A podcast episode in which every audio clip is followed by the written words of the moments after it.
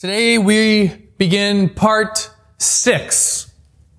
Part six of our journey, of our study through the book of Second Timothy. If you're here for the very first time and you're worried because you missed the first five parts, don't worry. This is what you need to know. The apostle Paul is writing this book roughly between 64, 67 AD. This this letter has been referred often as Paul's last will and testament.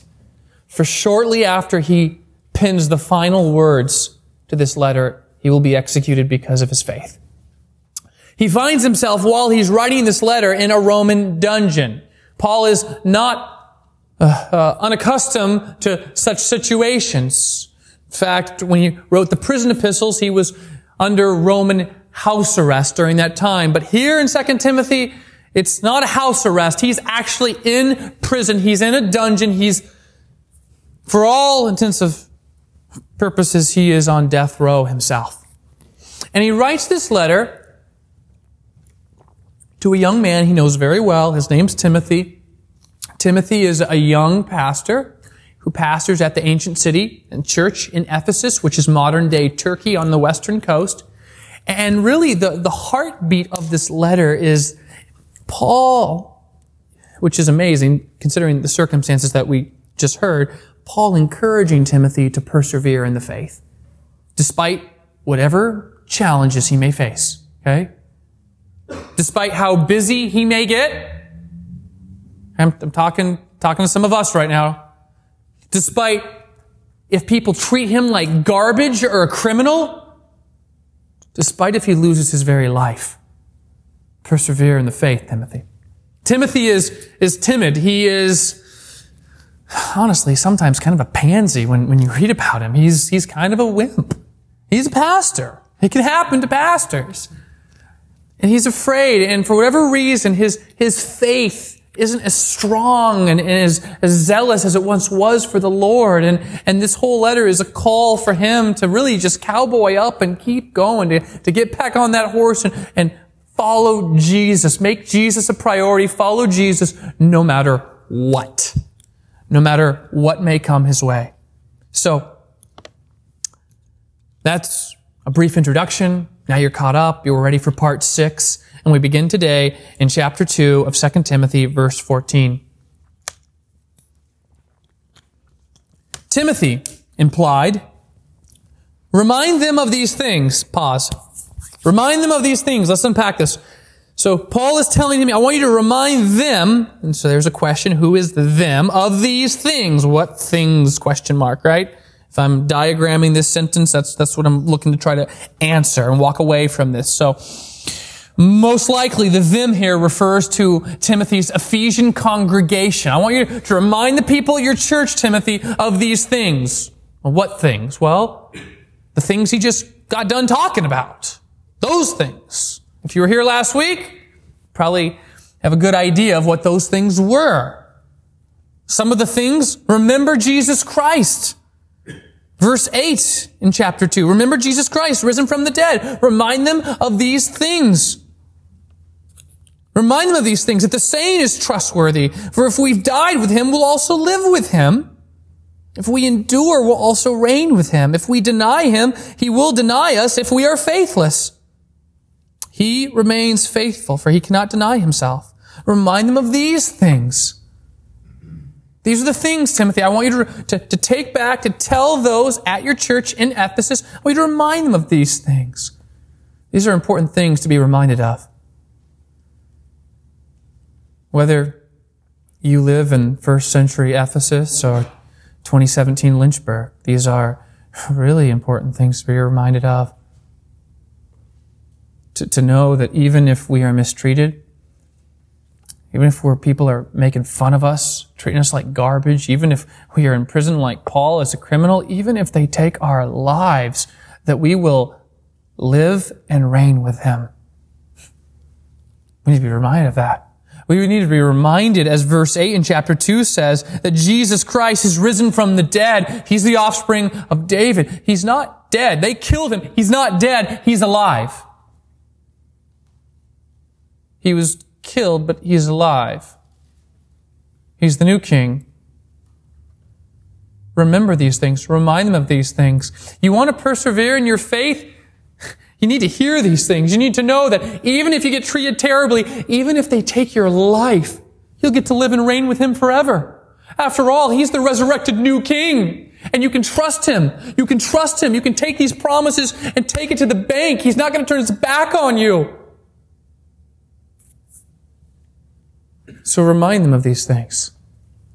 Remind them. You want to persevere in the faith, no matter, no matter what, like no matter how hard it gets, how busy you get, no matter whether your life's in jeopardy, you want to keep going in the Christian life. Man, you need to remember Jesus Christ. Like, may Christ ever be on our thoughts. I was talking to a guy the other day. He's like, man, Joe, there's this girl, and man, I just can't, I can't stop thinking of her. I said, I understand the excitement. Been there, done that, right? But what if, what if that was how it was with Christ? I can't stop thinking about Jesus. Like he's always on my thoughts. I mean, I just finished praying. I just finished reading my Bible. I want to spend more time with him because I love Jesus. And we just finished worshiping. And I want to do that over again. Remember him. And so Timothy, he tells them, I want you to remind them of these things. Remind those in Ephesus, remind them of these things. Furthermore, he says this. Furthermore, he says this. And actually, I'll preface this before we go furthermore. Here's something I want you to be thinking about through the course of today's message. It, involves who you listen to. Who you listen to. Do you listen to the Word or do you listen to the world? This observation and these questions will make more sense, hopefully, at the conclusion of today's message. But I want you to be thinking about that. If you're, if you're taking notes, just kind of write that in the margins because I'll, I'll come back and reflect on that. But who do we listen to? Do we listen to the world or do we listen to the Word? And I would argue that as we, Christians, as a whole, as we become more biblically illiterate, we become greater prey to listening to the world, not the Word. Who do we listen to? Okay? So be, keep, keep those questions kind of in the, in the back of your mind off the side as we, as we roll through these next verses. So this is what he says. Charge them before God, those at your church, Timothy, not to quarrel about words, which does no good, but only ruins the hearers. Any of you guys like to debate and argue? So like maybe three of you? Okay. Four and a half? Got it? Some of you guys are really opinionated like myself. Yep. I see that hand. Praise God for those of you who are like that. There are, apparently, according to Paul, there are some conversations that we shouldn't be quarreling about. We shouldn't be arguing about. We shouldn't be debating about. Okay? You know that? There, there are certain things we just shouldn't be. Why? Because it doesn't do any good. Why? Because it only ruins the hearers. That is, it acts as a stumbling block for those who are hearing these conversations. I would argue both believers and unbelievers potentially. Of course, that raises the question, what are those things, right? Like, what are those things? Like, can you give me the list? I want to know the list. I want to know what Paul's saying. Uh, that's oftentimes our response, right? Just tell me the things I'm not supposed to quarrel about in, in, in the situation. What should I not talk about? What is it okay? And I think, one, it would be a mistake to even offer such a list, but two, Paul, Paul doesn't provide us with a list.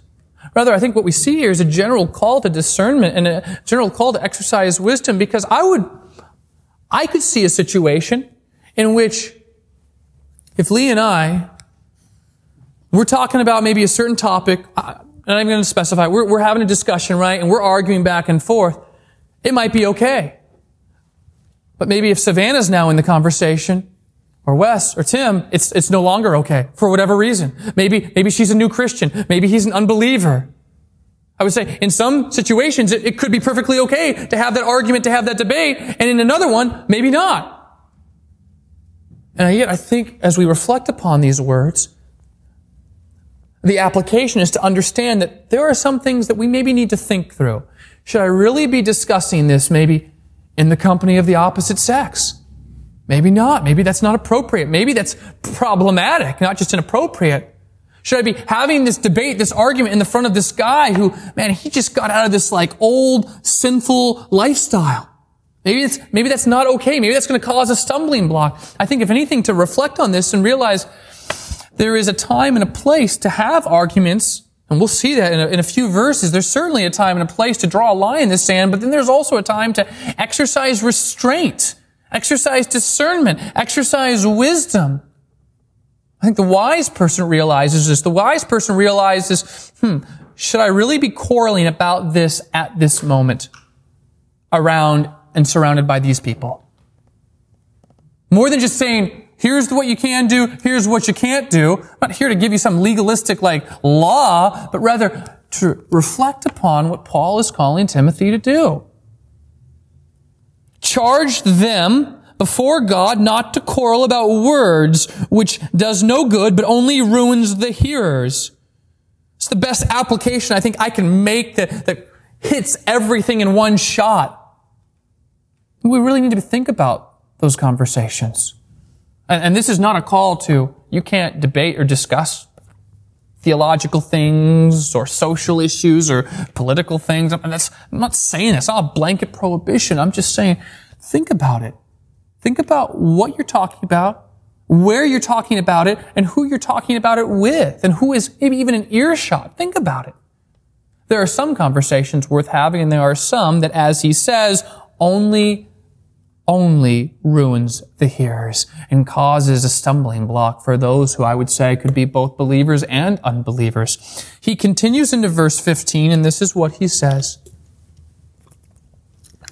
Do your best to present yourself to God as one approved, a worker who has no need to be ashamed, rightly handling the word of truth. Present yourself, present yourself before God the, the idea in the original language of presenting oneself conveys the idea of standing alongside or before God for, for the purpose of presenting in, in sort of like an inspection sort of way. When he says, present yourself to God, it is the idea of standing alongside or before God as we present oneself for inspection. I, I, couldn't help but think of, as a reservist, one time a year, they'll do uniform inspections, and so you'll stand in, in rank and columns, and you'll have a senior non-commissioned officer usually come through, and he'll inspect your uniforms as you stand there in front of him, and he goes down the ranks. I mean, he's got like a tape measure. He is checking every detail and inch of your uniform to see if your name tag is exactly where it should be, if it's off too far to the right, to the left, wherever it's supposed to be, your ribbons and so on and so forth, as we stand alongside each other trying to present oneself for this sort of inspection. That's the idea, obviously not in a, a uniform inspection sort of way, in a, in a bigger sort of way here. But that's what he says when he says, present yourself to God as one approved. That's what he's referring to. We're, standing alongside, we are standing before the creator of the universe presenting oneself for this inspection and as one approved refers to favorably passing the scrutiny of the Lord. So there's the picture, right? Standing there, rank and column, and, and, and we are having this inspection, and God is the one inspecting us, and He says, you need to pass that inspection, pass favorably, as one approved.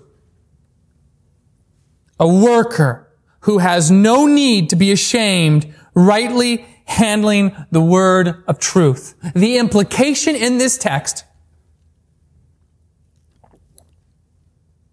is that there are individuals, on the other hand, individuals unlike Timothy, who have a great reason to be ashamed, who ought to be ashamed. Timothy, I want you not to be ashamed because you're rightly handling God's word. But the implication here is that there are those, perhaps there in Ephesus, who do have a reason to be ashamed, who are not going to hold up under the scrutiny of God, who are not going to pass inspection. Why? Because they're not rightly handling God's word. Church history even our own time, is filled with people, filled with individuals who claim to be teachers, who claim to be ministers and servants of God, and are nothing but wolves in sheep's clothing.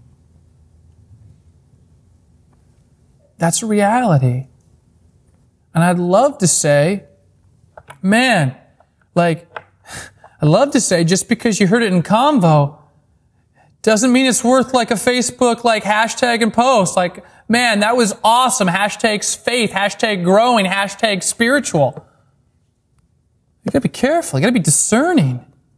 Maybe if you heard in convo 10 years ago, but uh, you gotta be careful. Go to Lifeway Christian bookstores. I love Lifeway. Doesn't mean it's Christian. Doesn't mean you should be listening or reading certain things on the shelves there. Many of us, right? We don't know. And when we don't know, we become prey to not listening to the word, but listening to the world because we don't know. We need to know. Rightly handling the word of truth. Not just referring to the gospel truth. Like when I say gospel, I'm talking about good news, specifically life, death, burial, resurrection, right? We don't want to mess that up. That's really important. But more than just the gospel truth, I would say to every aspect of truth is to be handled accurately from the scriptures by both those who teach it and those who hear it. Many people say, well, I'm not a Bible teacher. So I'm off the hook here, right? Rightly handling the word of truth? I would argue no. I would say you're also accountable to what you hear. Right? Like the Bereans in Acts 17, Paul. Paul's a rock star, okay? Paul comes, he teaches them the Bible, and they carefully evaluate everything that Paul says. Is it legit? Hmm, can I see where he's coming from biblically? Yes? Hmm, okay. Unfortunately, Many people who call themselves Christians today don't do that. It's like, well, yeah, Pastor Joe, I like how he teaches. I like how he speaks. It must be biblical.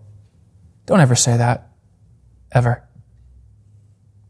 Or, I, I like that guy. Sounds good. Must be good. how they sound doesn't matter. Like, we need to evaluate, like, the substance, the words coming, right? Does that match up with scripture? Oh, okay, yeah, it does. Yep, there it is. Right there in 2 Timothy chapter 2, verse 15. This is so important. Throughout history, there have been people who have come under the banner of preacher, pastor, prophet, you name it, who have every reason to be ashamed. I've told this story before, and some of you have heard it. I, it's a great story, perfect for this sort of illustration. I, I try to give credit to Ravi Zacharias because I think he's the one I, I heard it from. But Princeton Seminary, no surprise, is not what it once was. Princeton in general, even though Jonathan Edwards, who, by the way, that's like John Piper's like his like spiritual like mentor that he like just looks up to. He's actually buried there. He used to be the president of Princeton Seminary. Jonathan Edwards, who preached during the Great Awakening, sinners in the hands of an angry God. That guy is there. School's not what it used to be. young man goes to seminary recently, feels called to the ministry. He's there at Princeton School of Divinity. Going through the first couple weeks of classes, you know, you're meeting people, second third week of classes, the, the one new acquaintance he met sitting next to him, class was pretty full. Professor asked the question, how many of you here in this class believe in God? Well, instinctively, the young man raises his hand, but then is stunned and startled to see that half the class didn't raise their hand, including his new friend that's sitting right next to him. He's perplexed. He walks out of the class still kind of boggled and reeling from the question the professor phrased and really the response that he got and pulls aside his new acquaintance and says, I, I, I noticed that you, you didn't raise your hand when the professor asked how many of you believe in God. And he said, well, I, I don't. He said, you don't? Then why are you here in seminary? He said, because there's a lot of money to be made in this God business.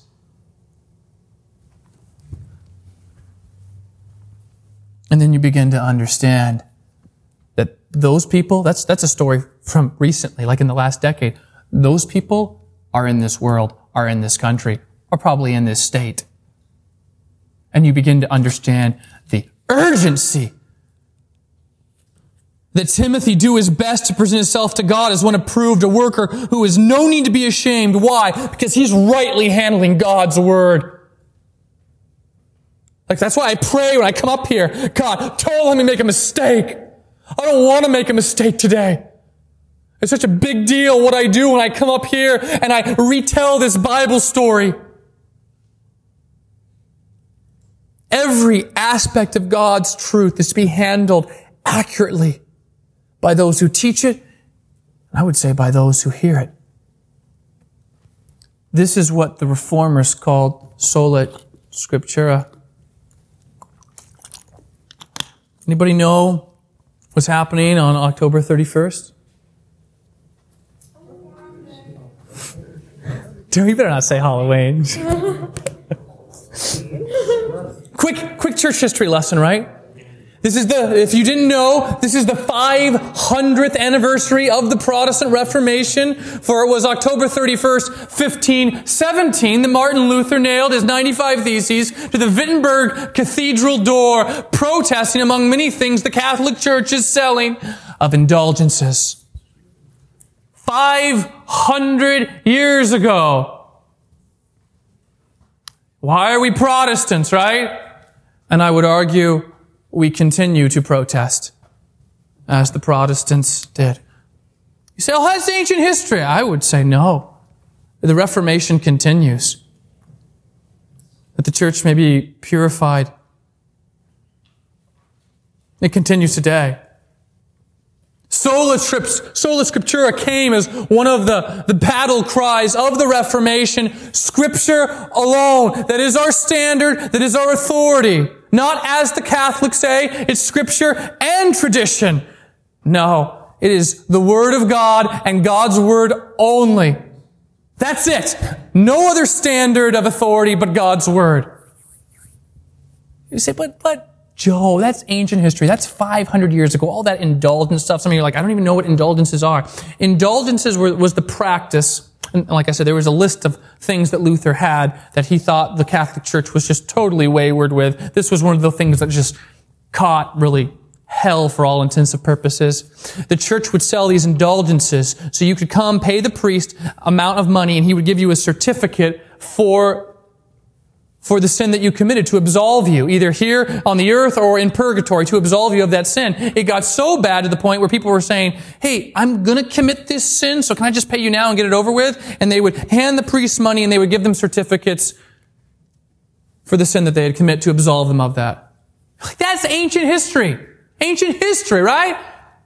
Do you know two years ago, Pope Francis, I, I was reading, I, I saw heard something about John Piper. That he had brought this to my attention. Two years ago, Pope Francis was still advocating the selling of indulgences within the Roman Catholic Church. It's not ancient history. That's why I say we continue to protest today as Protestants. We continue to say sola scriptura above all else. That is our standard for authority, for what's right. Remember the, the questions I, I at the beginning of this? Do you listen to the world or to the Word? It becomes very dangerous when we don't know our Bibles well because we become really easy prey to go along with the world. We need to know our Bibles. We need to know what the scriptures say. Every aspect, every aspect of God's truth is to be handled well, and not just by those who teach it. You're not off the hook just because you're not a Bible teacher, by those who hear it by those who hear it. For otherwise, how will you know what path you are on as hearers of God's word? We continue. Verse 16, he says, but avoid irreverent babble. Avoid it. Avoid irreverent babble, for it will lead people into more and more ungodliness, and their talk will spread like gangrene. Gangrene.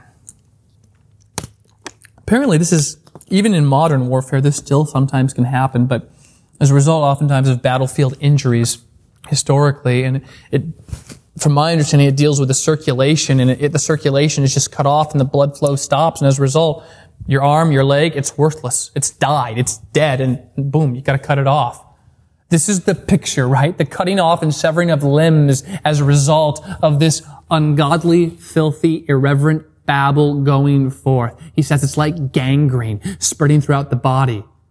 The picture of just chopping off limbs because it's just killing everything. Avoid this.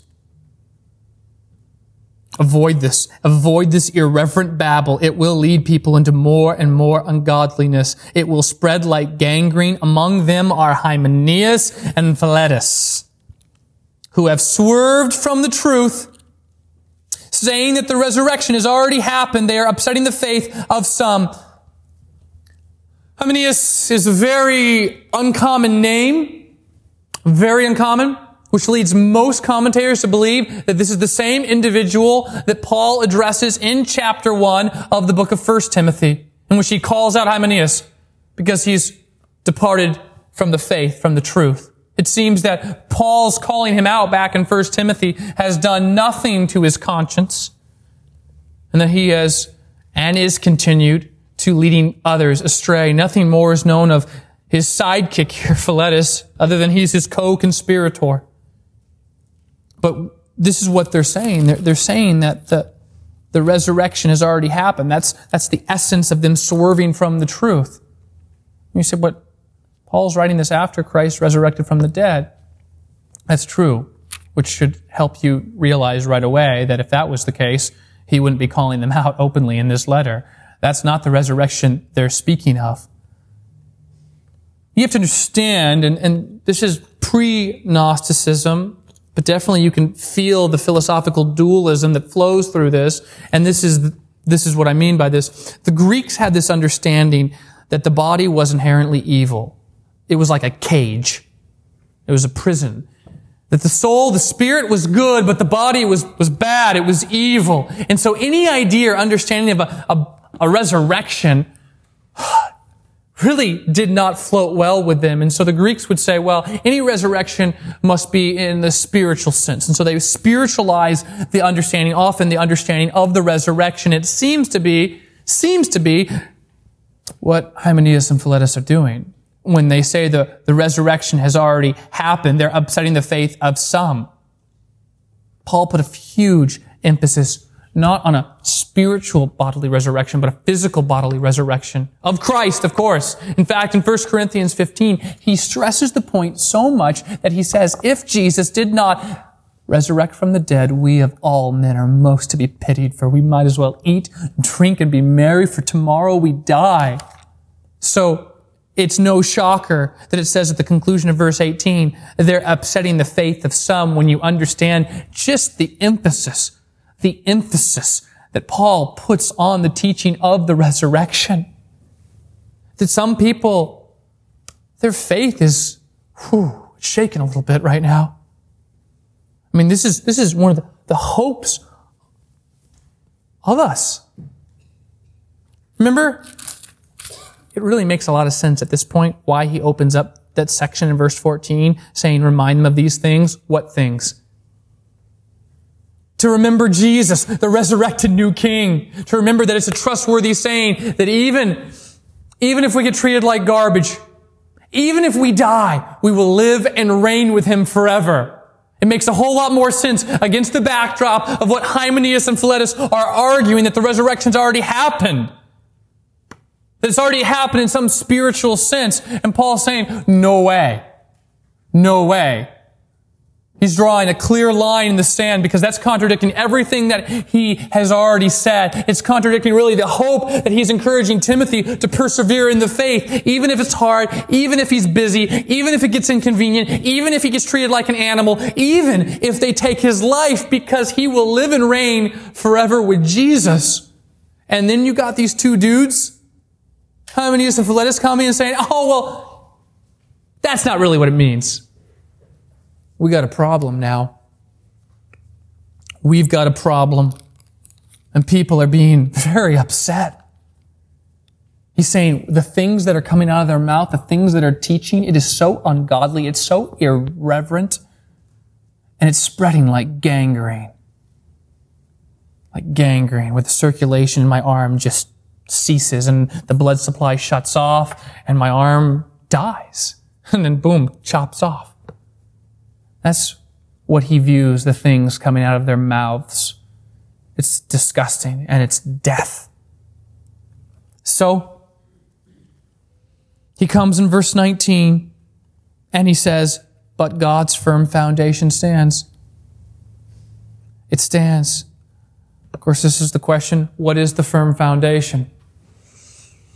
What's the firm foundation? Well, I'm going to argue that the firm foundation he's referring to is the church, is the people of God. In fact, it's that way that he uses the phrase back in 1 Timothy. In 1 Timothy chapter 3, 15, that's exactly how he uses this phrase. That the church is the pillar and support of the truth. Of the truth. That, the, that, that this firm foundation he's referring to, it's the church. As Jesus says in Matthew 16, 18, talks about the foundation of the church and how unshakable it will be. He says, You are Peter, and upon this rock I will build my church, and the gates of hell will not be able to prevail against it. The firm foundation. To know that there are Hymenaeus and Philetus types out there. But the people of God, people of God are safe, are secure. In fact, he goes on to say, and they bear the seal. The firm foundation bears the seal that the Lord knows those who are his, which makes a lot more sense if the firm foundation is in fact the church, the people of God. But the people of God, the firm foundation bears the seal. He knows, he knows those who are his. That's a comfort to me, especially when you ask the question like, why should I wake up tomorrow still believing and trusting Jesus as my Savior? I mean, we're so fickle, right? Right? It's like, you're interested in anybody? It just depends what, what day of the week it is. Like, oh, there's this girl in my English class, but I got this girl in my Math 115 class. Oh, this girl at the Rot. Let me tell you about her. I mean, we're so fickle just in general. Not even when it comes to like, like looking for the possibility of a, a, a mate, but just in general to, to think, why should I keep and continue believing that Jesus is my Lord and Savior tomorrow when I wake up? When I wake up tomorrow. This definitely scratches at what's called the doctrine of perseverance of the saints. Why should I keep on believing when I wake and roll out of the bed tomorrow? The firm foundation, the people of God bear this seal. The Lord knows. He knows those who are His, as Jesus says in John chapter 10, that no one, no one can snatch them out of my hand. Like all that the Father give to me are, are mine, and no one can snatch them out of the Father's hand. People always ask me, do you think you can lose your salvation? My short answer is no. Because I don't think you can lose something that doesn't belong to you. As Jonah 2 9 says, salvation is from the Lord. Salvation belongs to the Lord. No, I don't think you can lose something that doesn't belong to you. Too many people give themselves too much credit for salvation and not enough to God. This firm foundation, it bears a seal, and it is that the Lord knows those who are His. That's the first part of the seal. The Lord knows those who are His. We'll get to the second part in a second. But by implication, it seems to draw a line right here between Hymenaeus and Philetus. That they are not part of this firm foundation, that they do not bear this seal whatsoever. Do you listen to the word or the world?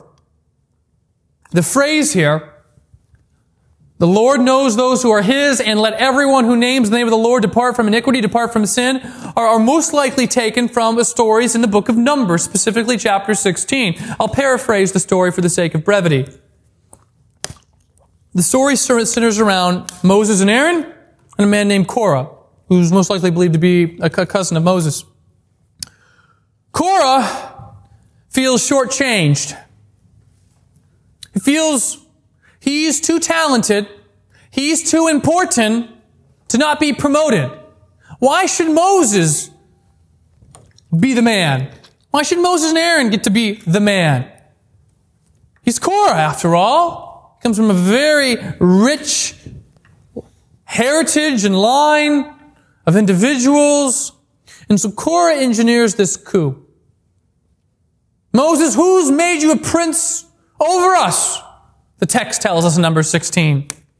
So Korah gets Abiram and a man named Dathan. They're, they're really the, the main co-conspirators mentioned with Korah. And they get about 250 other of the leaders there in Israel. And they basically, they want Moses to step aside.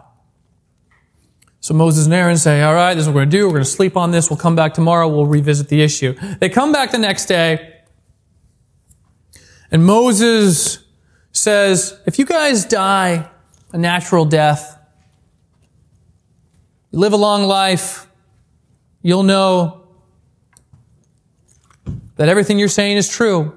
But if, say, I don't know, the ground swallows you up in a few moments alive, you'll know this was a mistake. And as soon as he finishes saying that, the ground opens up and swallows Korah and all the other leaders alive, taken down to the depths of Sheol. But right before he says that, Moses, in a, loose paraphrase of this, he says, let everyone who calls upon the name of the Lord depart from this sin. It's, it's, it's, it's, a, it's a loose paraphrase. He actually says, here's the direct quote, depart now from the tents of these wicked men and touch nothing that belongs to them, lest you be swept away in all their sin. That's from Numbers 1626. You love Jesus? He's your Lord and Savior? You got caught up with Korah and the excitement of, of this coup and rebellion? I get it. Here's your one and only chance. Step away right now. Step away right now. And this is the scene, it seems that this is the same story that Paul draws on in dealing with his own rebellion with Hymenaeus and Philetus. Step away right now. You don't want to die? Walk away now. I get it. Spiritual ignorance. You didn't know what was going on. You're foolish. Step away right now. Here's your one and only chance. And we think about this idea of do we listen to the word or do we listen to the world? There are Philetus and Hymenaeus in churches, in, in, places of worship today. And many of us are very foolish because we listen to people simply because they say that they're a Christian and we really don't carefully evaluate the things being said and we really need to. We really need to be more thoughtful and more critical of things. Things that we hear on Sundays, things that we hear in convocation, definitely. Things that we hear in our classes, definitely. Things that we listen to or read on social media. And I could take, I could, you could take a step further with this application. It might not even be of a religious nature. It might not even be of a religious nature. It might be, hmm, I wonder if this is helping me to draw closer to God by following this person on Instagram. I wonder if, you know, following this person or reading their blog is, and maybe it's not even religious nature. I wonder if they're helping me to grow closer in God. If this, if, if following these person's pictures or whatever it may be is helping me to persevere further in my faith. If it's not, if it's, if it's a stumbling block to you, I say, here's your warning. Walk away. Walk away.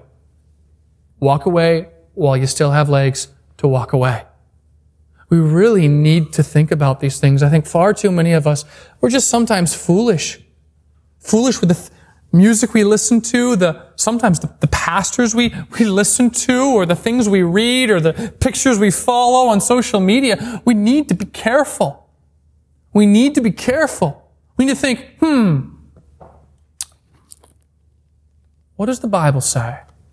Oftentimes I get questions, what do you think about this, Joe? And I usually always have an opinion.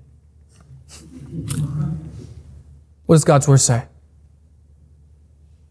Don't trust my opinion. Trust God's Word. Trust God's Word. Don't trust my opinion. Trust God's Word. Trust God's Word. Like some of you perhaps have been very foolish and there's Hymenaeus and Philetus perhaps individuals, people that have infiltrated your life and are not helping you by any means to persevere in the faith whatsoever. And they need to be cut out. They need to be cut out because the things that you're taking in are so unhealthy. Are so unhealthy.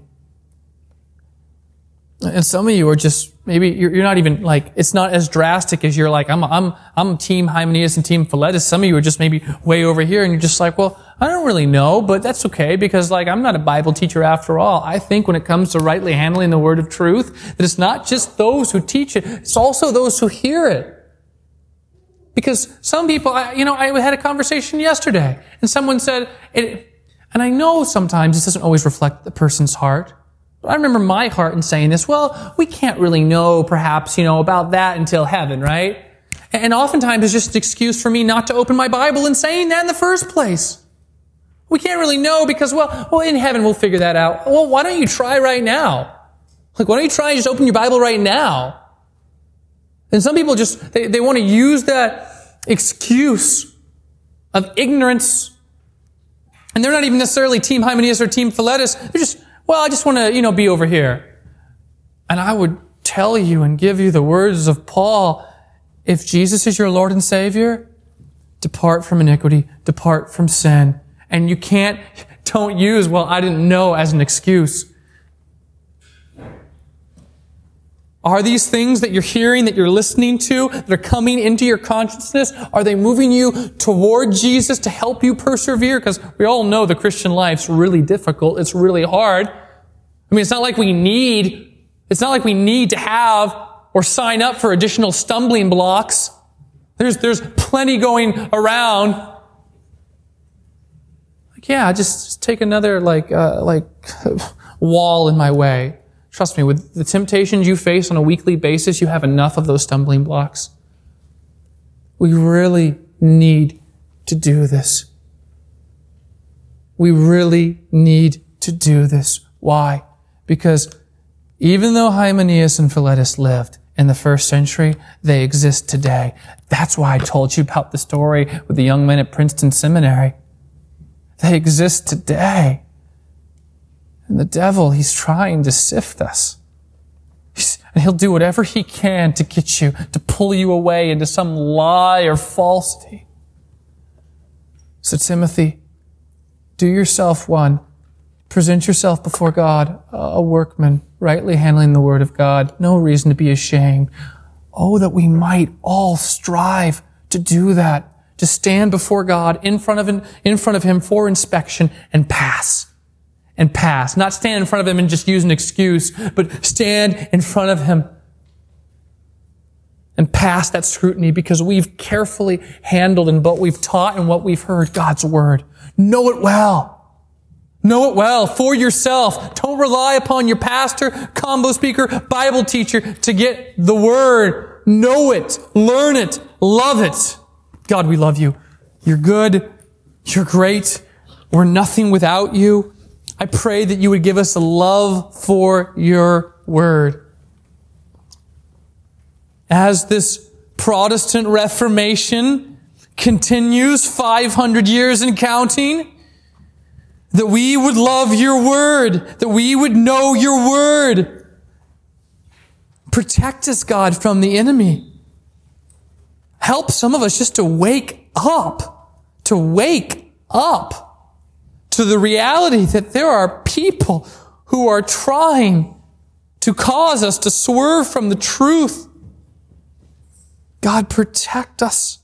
I thank you, Lord, that the firm foundation is sure and that we bear the, the covenant seal of your people. You know us by name. You know who are, who belong to you. And I, I pray that you'd, you'd continue to keep us and protect us. Don't let us drift, God.